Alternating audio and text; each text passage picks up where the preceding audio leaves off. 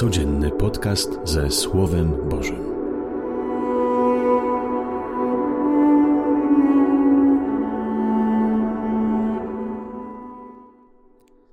Z Ewangelii według świętego Łukasza. W owym czasie przybliżali się do Jezusa wszyscy celnicy i grzesznicy, aby go słuchać. Na to szemrali faryzeusze i uczeni w piśmie, mówiąc: Ten przyjmuje grzeszników i jada z nimi. Odpowiedział im wtedy następującą przypowieść.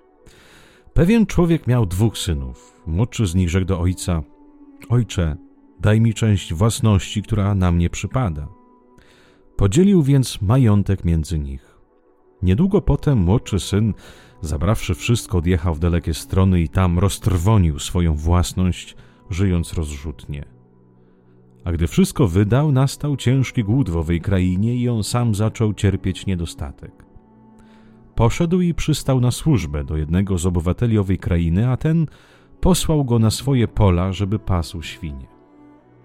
Pragnął on napełnić swój żołądek strąkami, którymi żywiły się świnie, lecz nikt mu ich nie dawał.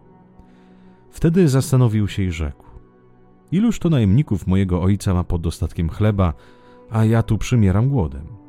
Zabiorę się i pójdę do mego ojca i powiem mu: Ojcze, zgrzeszyłem przeciw niebu i względem ciebie, już nie jestem godzien nazywać się twoim synem. Uczyń mnie choćby jednym z twoich najemników. Zabrał się więc i poszedł do swego ojca. A gdy był jeszcze daleko, ujrzał go jego ojciec i wzruszył się głęboko. Wybiegł naprzeciw niego, rzucił mu się na szyję i ucałował go. A syn rzekł do niego: Ojcze, zgrzeszyłem przeciw niemu i niebu i wobec ciebie, już nie jestem godzien nazywać się twoim synem. Lecz ojciec powiedział do swoich sług: Przynieście szybko najlepszą szatę i ubieście go, dajcie mu też pierścień na rękę i sandały na nogi, przyprowadźcie utuczone ciele i zabijcie.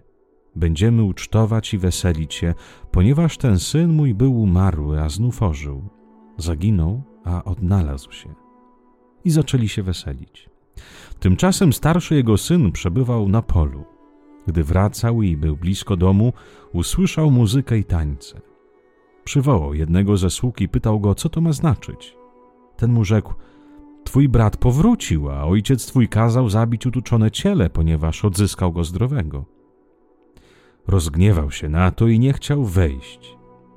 Wtedy ojciec jego wyszedł i tłumaczył mu. Lecz on odpowiedział ojcu: Oto tyle lat ci służę i nie przekroczyłem nigdy twojego nakazu, ale mnie nigdy nie dałeś koźlęcia, żebym się zabawił z przyjaciółmi. Skoro jednak wrócił ten syn twój, który roztrwonił majątek z nierządnicami, kazałeś zabić dla niego tuczone ciele. Lecz on mu odpowiedział: Moje dziecko, ty zawsze jesteś ze mną i wszystko, co moje, do ciebie należy. A trzeba było weselić się i cieszyć się z tego, że ten brat twój był umarł, a znów ożył, zaginął, a odnalazł się. Oto słowo Pańskie. Chwała Tobie, Chryste. To najczęściej każdy z nas odnajduje się w tym synu marnotrawnym, który powraca do ojca. Może ten syn marnotrawny jest nam bliższy, bo widzimy w nim też nasze życie, nasze oddalenie się, nasze grzechy, nasze upadki, i każdy z nas też chce takiego ojca, takiego Boga, który przyjmuje, ale mało z nas widzi siebie jako ten syn starszy. Ale po kolei, najpierw chciałbym zwrócić kilka y, takich uwag co do tego młodego syna. Otóż on, roztrwaniając swój majątek, i kiedy zac zaczął żyć ze świńmi i, i żywić się tym, czym się one żywiły, czyli totalna destrukcja człowieczeństwa, mówi tak, że pod, mojego, pod domem mojego ojca jest dużo chleba, więc pójdę, powiem mu, zgrzeszyłem przeciw Tobie, zgrzeszyłem względem Ciebie i że nie jestem godny, ale uczyń mnie choćby jednym z Twoich najemników. Czyli uwaga, do, do tego miejsca syn jeszcze się nie nawraca, bo syn w ogóle nie ufa i nie wierzy, że jego ojciec jest dobry i pełen miłosierdzia. Wraca, chce wrócić do niego i chce powiedzieć mu, czyli chce mu rozkazać: uczyń mnie przynajmniej jednym z twoich najemników, bo nie jest pewny, czy ojciec w ogóle go przyjmie, ale chce się postawić po prostu w takiej na, najniższej sytuacji. Mówi, to zrób mnie przynajmniej jednym z Twoich sług. Może wtedy serce ojca się rozmiękczy i on go przyjmie. I zobaczcie, kiedy następuje nawrócenie. Kiedy on szedł, a ewangelista zaznacza, kiedy był jeszcze daleko, Czyli to nie tylko chodziło ewangeliście o odległość, ale kiedy on jeszcze był sercem daleko od Ojca, kiedy jeszcze nie rozumiał, kim jest Ojciec, kiedy jeszcze tak naprawdę nie był nawrócony, kiedy jeszcze nie zrozumiał swojego błędu, który popełnił, Ojciec wzruszył się głęboko. To wzruszyć się głęboko y, słowa greckie, a szczególnie hebrajskie oznacza, że Bóg wzrusza się ze swoimi wnętrznościami, to słowo hebrajskie rachamim, miłosierny, miłosierny oznacza też y, łono, łono kobiety, czyli Bóg wzrusza się całym sobą. A więc Bóg wzruszył się całym sobą i zaczął biec w stronę syna. Dla nas to może nic nie mówi, fajna historia, ojciec biegnie do swojego syna, ale w tamtych czasach, w tamtej kulturze starszy człowiek, ojciec, który szanował siebie, nigdy nie biegł do drugiej osoby, szczególnie do młodszej. To on musiał czekać i młody musiał przyjść. Czyli tutaj ojciec traci swoją godność, biegnie do, do syna, rzuca się mu na ramiona i tylko zobaczcie wtedy, po okazaniu totalnego miłosierdzia, totalnej miłości, totalnej akceptacji, kiedy Bóg nawet stracił swoją jakby taką godność, przecież on jest najwyższy, jak on może się poniżać dla takiego człowieka? Tylko wtedy w tym objęciu miłości ten syn się nawraca, bo mówi: Ojcze, zgrzeszyłem przeciw niebu i wobec ciebie, już nie jestem nazywać się, nie jestem godzien nazywać się twoim synem, ale nie dodaje, uczy mnie choćby jednym z twoich najemników. Już tego nie mówi. Dlaczego? Bo nie chce już rozkazywać ojcu, bo zrozumiał, że w takich ramionach on jest bezpieczny że nie musi Bogu mówić, co on ma dla niego zrobić. Oddaje się totalnie Jego woli. Tu właśnie jest prawdziwe nawrócenie. I kiedy to nawrócenie następuje? Kiedy popełnisz grzech, kiedy żałujesz za grzechy? Jeszcze nie.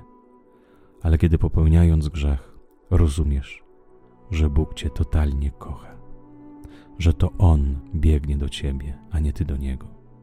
Tylko wtedy kiedy zrozumiesz w Twoim grzechu, że to Bóg pierwszy Ciebie szuka i nic od Ciebie nie potrzebuje, ale chce Ci się rzucić na szyję i dać Ci nową godność, tylko wtedy rozumiesz, że warto zmienić swoje życie, bo w Jego ramionach jest najlepiej.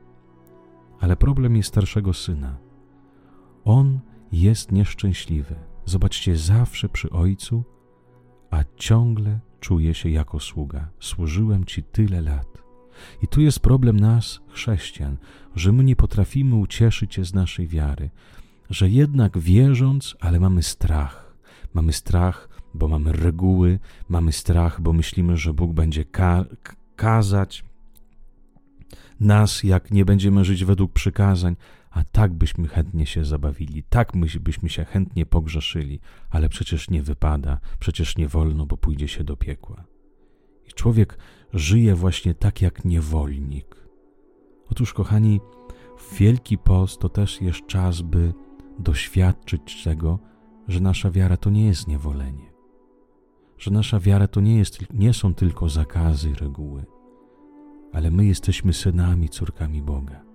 My jesteśmy naprawdę w ramionach najlepszego Ojca. A ci, którzy żyją w wierze jako niewolnicy, przestrzegają tylko prawa, bo trzeba, nie z miłości, nie z przekonania, ale bo trzeba, bo muszę, bo się boję, to wtedy tacy ludzie stają się katami, bezwzględnymi. Nie daj Boże, ktoś zgrzeszy, nie daj Boże, ktoś będzie inny, nie daj Boże, ktoś się rozwiedzie czy coś. Tacy najświętsi ludzie są bezwzględni, nie mają żadnej litości i żadnego miłosierdzia. W imię prawa Bożego mogą skreślić, zdeptać ziemią drugiego człowieka. Niech wszystkim Wam Pan Bóg błogosławi. Z Panem Bogiem.